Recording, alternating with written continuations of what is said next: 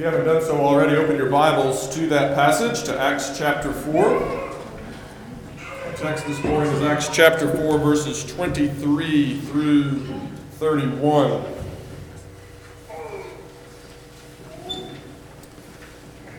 Last Sunday, when we looked at these verses, we, we saw that when the apostles were released by the council, they immediately went to their friends and told them what had happened. And, and as we saw, that, that makes perfect sense to us. After a traumatic event like they had just experienced, after being uh, arrested and tried by the council, the, the very same council that had orchestrated the death of Jesus, if we had experienced something like that, we would have gone to our friends too to tell them about it. They didn't just go to their friends to tell them what had happened. We, Luke tells us that when they went to their friends, and when their friends heard what had happened, they immediately lifted up their voices to God in prayer. And this morning, I want us to begin looking more closely at that prayer. We'll, we'll see that the prayer actually divides fairly naturally into two parts. In the first part of the prayer, there is praise. In the first part of the prayer, they name the God to whom they are praying. And as the song says, simply to say his name is praise. Just to recount who he is and, and what he has done is to praise him, for he is the sovereign Lord, the creator of all things and the ruler of all history. The second part of the prayer is petition. You, you see that transition as they, they transition to their requests in verse 29. They ask God to act on their behalf. They, they ask God to, to look upon the threats of the council and to grant them boldness to continue preaching the gospel and to continue working signs and wonders through them in the name of Jesus. Well, we will be considering their praise, the, the first part of their prayer, this morning, and then we'll be looking at their petitions next Sunday. And if we have time next Sunday, we'll also look at God's response to their petitions. There in verse 31, Luke tells us that when they had prayed, the place was shaken. They were filled with the Holy Spirit, and they continued to speak the word with boldness. But this morning, our focus is going to be on their praise. So let's begin with that question Who is this God to whom they are praying? Who is the God to whom we pray? And the first thing we see right there in the middle of verse 24 is that they address God as the sovereign Lord. The God to whom they are praying is the sovereign Lord. And so we need to understand what that means, and we need to understand why it matters. So, first, what does it mean to call God the sovereign Lord? Well, the, the word that is used there is despota, which is a word that from which we get our English despot, which, which kind of has some negative connotations for us. But, but those negative connotations weren't there in the, the Greek word that the apostles used in their prayer. It was simply a word that referred to someone who had absolute authority, or at least authority as absolute as human authority can be. So naturally, when that word is applied to God, it refers to absolute authority without human limitations. In other words, the, the apostles are addressing God as the one who has absolute, unlimited, unqualified authority over all things. And in this, they are really professing what we see throughout the scriptures. Our God is the God who works all things according to the counsel of his will. Our God is the God who does whatever he pleases. Our God is the God who directs all of the actions of all of his creatures all of the time. Not even a sparrow falls to the ground apart from his will. That's what it means to, to address God as the sovereign Lord. And think about the implications of such authority. It means first that all human authorities are subject to him. We, we see this in verse 27. Whether they mean to or not, all human authorities execute God's plan. Herod and Pilate conspired against Jesus, but despite themselves, they did God's will. Despite themselves, they, they executed God's for there is no ruler or authority or, or human power that can thwart or even hinder his plans. And of course, the same is true of natural powers. He is sovereign over viruses. He is sovereign over ice storms and tornadoes and hurricanes and fires and floods and earthquakes. None of these natural powers can thwart his plans any more than human authorities can. He works all things according to the counsel of his will without failure or compromise. The natural powers, just like the human authorities, serve his purposes all the time. That's what it means to say that the God to whom we pray is the sovereign. And when you see this, the, the significance of his sovereignty becomes clear. Because God, our God, our Heavenly Father, because He is the sovereign Lord, we can entrust ourselves to Him without fear or reservation. As the psalmist says repeatedly, blessed are all who take refuge in Him. If you take refuge in Him, if you get in Him like the ark, as Sam said, you will be blessed. Those who put their trust in princes, those who, who, who, put their trust in the mighty arm of the king with his mighty horses and his iron chariots, they will be put to shame. But the one who calls on the name of the Lord, that one will never be shamed. Now, this does not mean that we will never experience trouble or hardship. We, we know this from both experience and Scripture. We have all experienced trouble upon trouble. As I said in the call to worship, we, we gather here this morning as the afflicted and the oppressed and the, the troubled. None of us has escaped the hardships of, of life in this fallen world. And that's exactly what Scripture tells us to expect. Scripture assures us that, that those who seek to live a godly life will have trouble. Those who follow the Good Shepherd will pass through the valley of the shadow of death. The fires will rage around them, and the floods will rise against them. But here's the promise those who entrust themselves to the Lord, even in the midst of such turmoil, affliction, oppression, they will not be harmed because their God is the sovereign Lord. As Paul says in, in Romans chapter 8, those who entrust themselves to the Lord, yes, they will know tribulation and distress and persecution and famine and nakedness and danger and sword. That's, that's quite a list.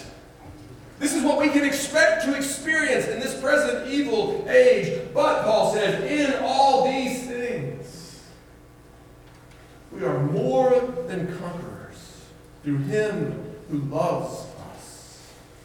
for he who loves his people, he who loves us, is the sovereign Lord. And as the sovereign Lord, he is committed to working all things together for our. This means that we can cry out to him. At any moment, at 3 o'clock in the morning, we can cry out to him with absolute confidence. I'm not saying we will always feel absolute confidence. We, we are weak in our faith, and our, and our faith is, is sometimes little. But if our faith is in Him, whether we feel it or not, we always have reason for absolute confidence, for His authority is always absolute. He is always able to work all things according to the counsel of his will, and his will is to work all things together for the good of those who love him. And therefore, when we pray, we are not appealing to one who is unlikely to be able to do anything for us. We have that feeling sometimes. Uh, have you ever called into a big tech company to get support? You are unlikely to talk to someone who is going to be able to do anything for you. It's just the way that it works. And even have that feeling when we're talking to our friends. We, we want to tell them about the things that are happening, but we don't really think they can fix it. I have, I have that experience all the time as a pastor. I, I hear people tell me of their troubles, and there's nothing that I can immediately do. I can't simply extricate them from the situation. I can't solve the problem. All I can do is listen. That is not the case when we pray. On the contrary, when we pray, we are appealing to the sovereign Lord. When we pray, we are appealing to the one who can work all things for our good. So let me ask you what has been the focus of your anxiety recently? What have you been worried about? Have you been worried about your health or about the health of someone you love? Have you been worried about your marriage or about your children? Have you worried about your job or just the economy at large?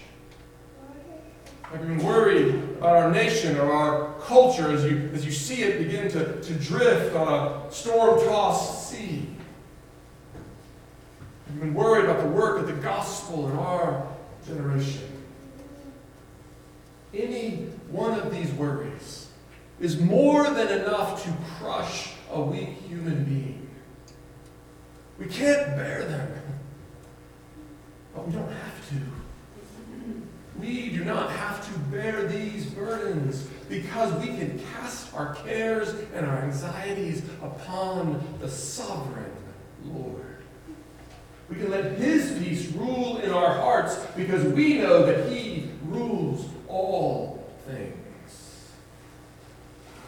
So let me ask you, is it your habit? Is it your habit to cast your cares and concerns upon the Lord in prayer? Have you been making use of the privilege that is yours through Jesus Christ? Have you been utilizing the access to the sovereign Lord that is yours because you are His?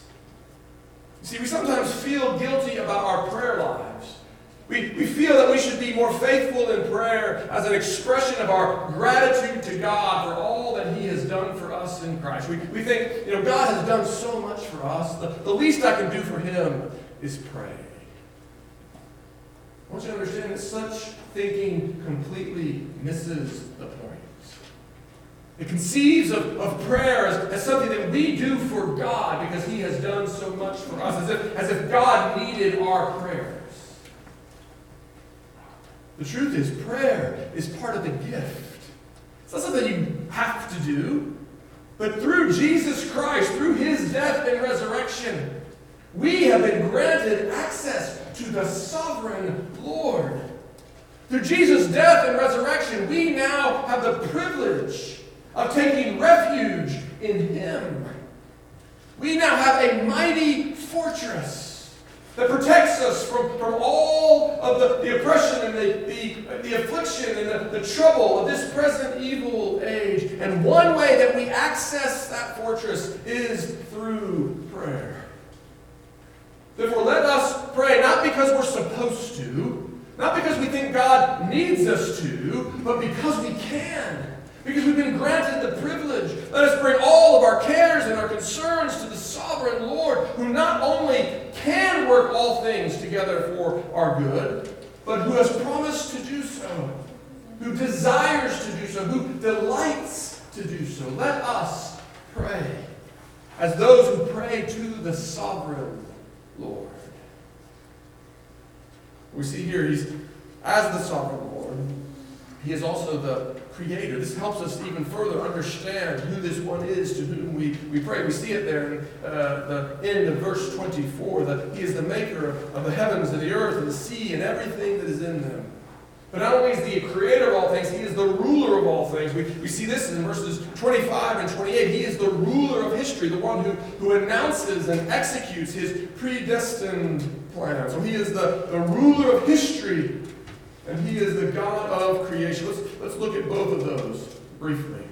First, we see that he is the God of creation. The, the apostles address him as the sovereign Lord who made the heaven and the earth and the sea and everything in them. And again, this is the, the consistent testimony of Scripture. The, the apostles are only reflecting what they know to be true from the rest of Scripture as they pray. We, we know from Scripture that, that all things were created by Him, that apart from Him nothing was made that, that has been made. He is the alone, singular creator of all things, visible and invisible. Heaven, earth, sea, and all that is in Him were spoken into existence by the word of His power.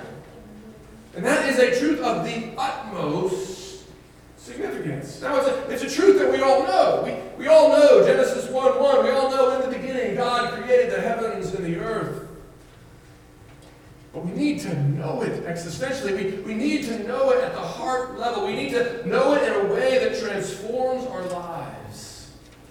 For knowing that God is the Creator ought to transform everything about the way you live in this world. Because in seeing God as the Creator, we see Him first as a God of unimaginable power.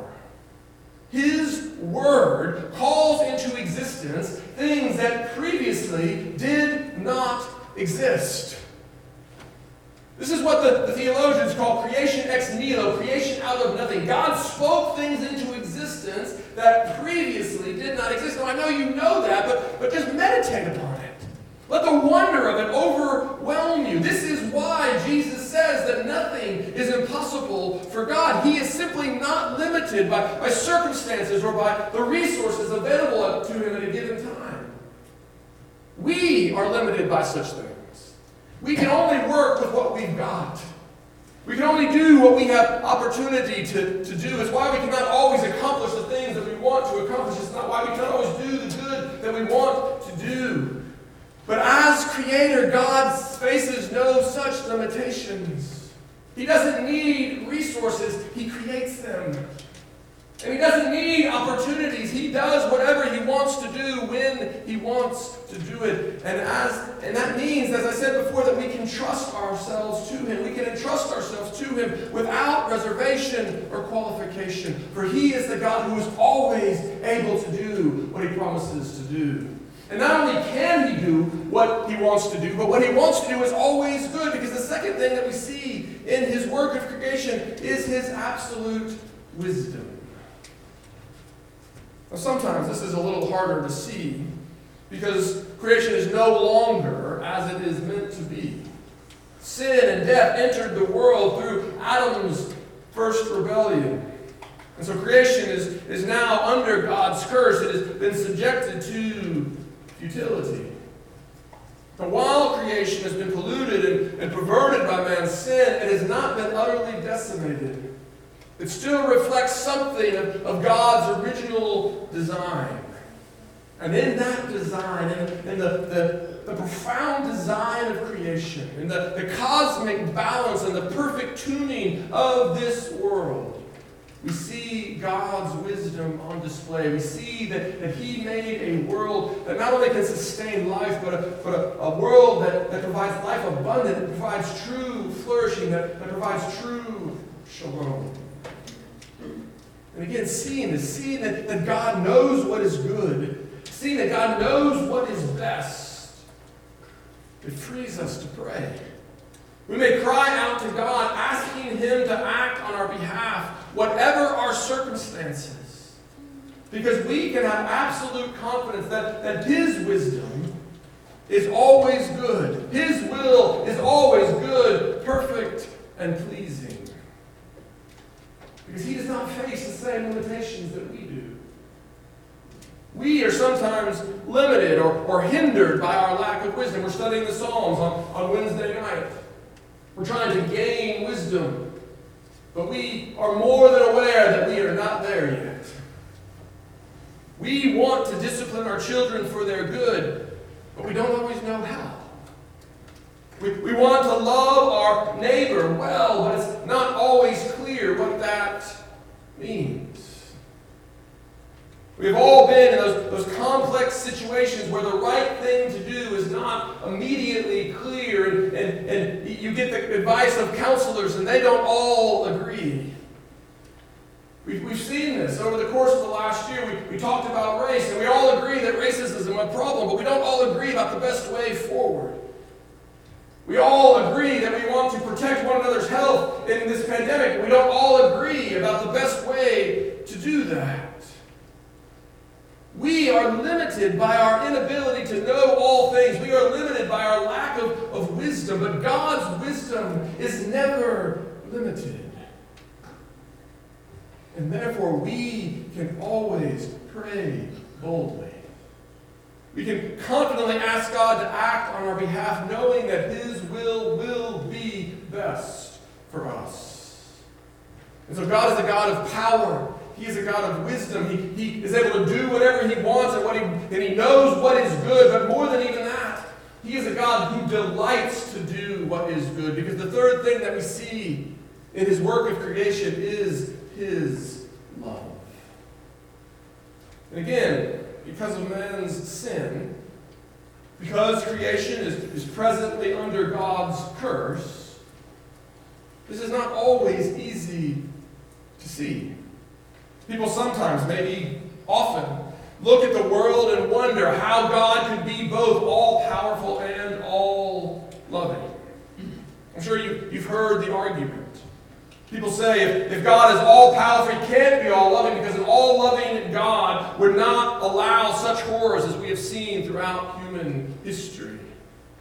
And so, if God is all loving, he must not be all powerful. He must not be able to do what he wants to do. And if he's all powerful, he must not be all loving. He must not want what is best for us. It's, it's one or the other, it can't be both.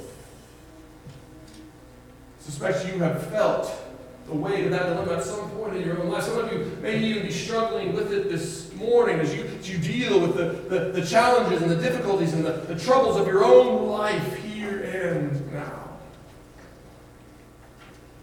If that is where you find yourself this morning, I, I want you to know that you are right to feel burdened by this question. It is a weighty question. In fact, I would suggest to you that it is a question beyond our ability to bear. Our finite brains simply cannot fully comprehend how God's power and love fit together. But as you struggle with this question, I want you to remember that the world we experience today, even as I said before, is not the world as God created it to be. The world is as it is today because of man's sin, because of man's rebellion against God. The world as it is today is as it is because man has refused to acknowledge God as. The world is as it is because instead of following after God's wisdom, man has gone his own way. He has leaned on his own understanding. He has done what he, he seems to think is right in his own eyes. And that rebellion has brought sin and death into the world. It's not a perfect analogy, but, but parents know that they sometimes must let their children experience the consequences of their sin for their own good because they love them. Because they, they love them, they, they must allow them to experience the consequences of their choices so that they can begin to learn to walk in wisdom. In the same way, God, in His mysterious wisdom, has allowed His image bearers to experience in part the consequences of their sins so they might learn to trust and follow Him. I don't, I don't pretend to understand it fully.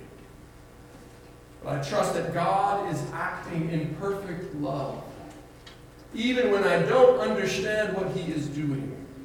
Because I see that He is a God of love in His work of creation.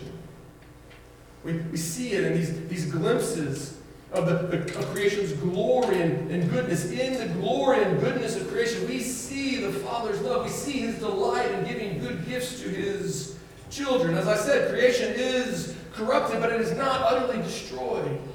And we still see traces of its glory. And in those traces, we see that the world that God created is a world that is good for us, a world in which we can flourish. We, we see his fatherly care. We, we see his, his delight in, in giving good gifts.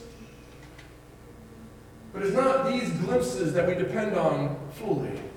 For while these glimpses do give us a, a, a sense of God's love for us, The ultimate proof of God's love is elsewhere. The ultimate proof of God's love is Jesus. God so loved the world that he gave his son. God so loved the world that he put forth his son as the sacrifice for sin. God shows his love for us in this that while we were still sinners, Christ died for us. Jesus is the ultimate expression of God's love for us. We may struggle to understand how God's power and, and love fit together in this present evil age. But we see God's love on full display in Jesus. And the one who, who came to restore creation, the one who came to undo the brokenness of this futile age, and the one who came to make all things new, and the one who came to destroy the works of the devil and to establish God's kingdom on earth as it is in heaven for us. For us, he, he, he does this that, so that he might give us the kingdom, that he might qualify for us an inheritance in, in his glorious kingdom. This is God's love for his people. And it's what we see when we reflect upon God as the Creator. He's a God of power, of wisdom, and love. And because He is, we can pray to Him with absolute boldness. So, again, let me ask you when you pray, do you know yourself to be praying to the God of creation, the maker of heaven and earth? Do you pray with the boldness that such knowledge demands? Because this is who we pray to. The sovereign Lord, the, the God of creation, and third, the God of history. We see it there in, the, in verses uh, 25 through 28. We see that God is the God of providence. He is the God who announces and executes his plan. I haven't left myself much time here, so, so let, me, let me move quickly. We see first that God is the God who announces his plan. We, we see this in the, uh, the apostles' quoting of, of, Psalm 2. He says that, that through the mouth of our father David, your servant, by the mouth of the Holy Spirit, he said, Why do the Gentiles rage and the peoples plot in vain? The kings of the earth set themselves, and the rulers were gathered together against the Lord and against his anointed. That's, that's Psalm 2. The, the apostles were reflecting back on something that, that had been written down a thousand years before. And they're saying, God, you told us what was going to happen. You told us that the nations were going to rage against your anointed. You, you told us that, that, that they were going to plot against him. But when they quote just those verses, they have the whole psalm in mind and they know what comes next. Because the psalm goes on to tell us that he who sits in heaven laughs.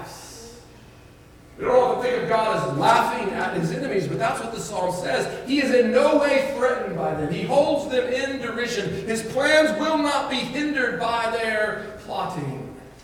God says, This is what is going to happen. This is what I am going to do. The nations will rage, but my anointed will be enthroned. His kingdom will be established. He announces it beforehand. That matters because the God who can tell you what's going to happen is the God who controls what happens. And that's exactly what we see because what God said was going to happen is what did happen.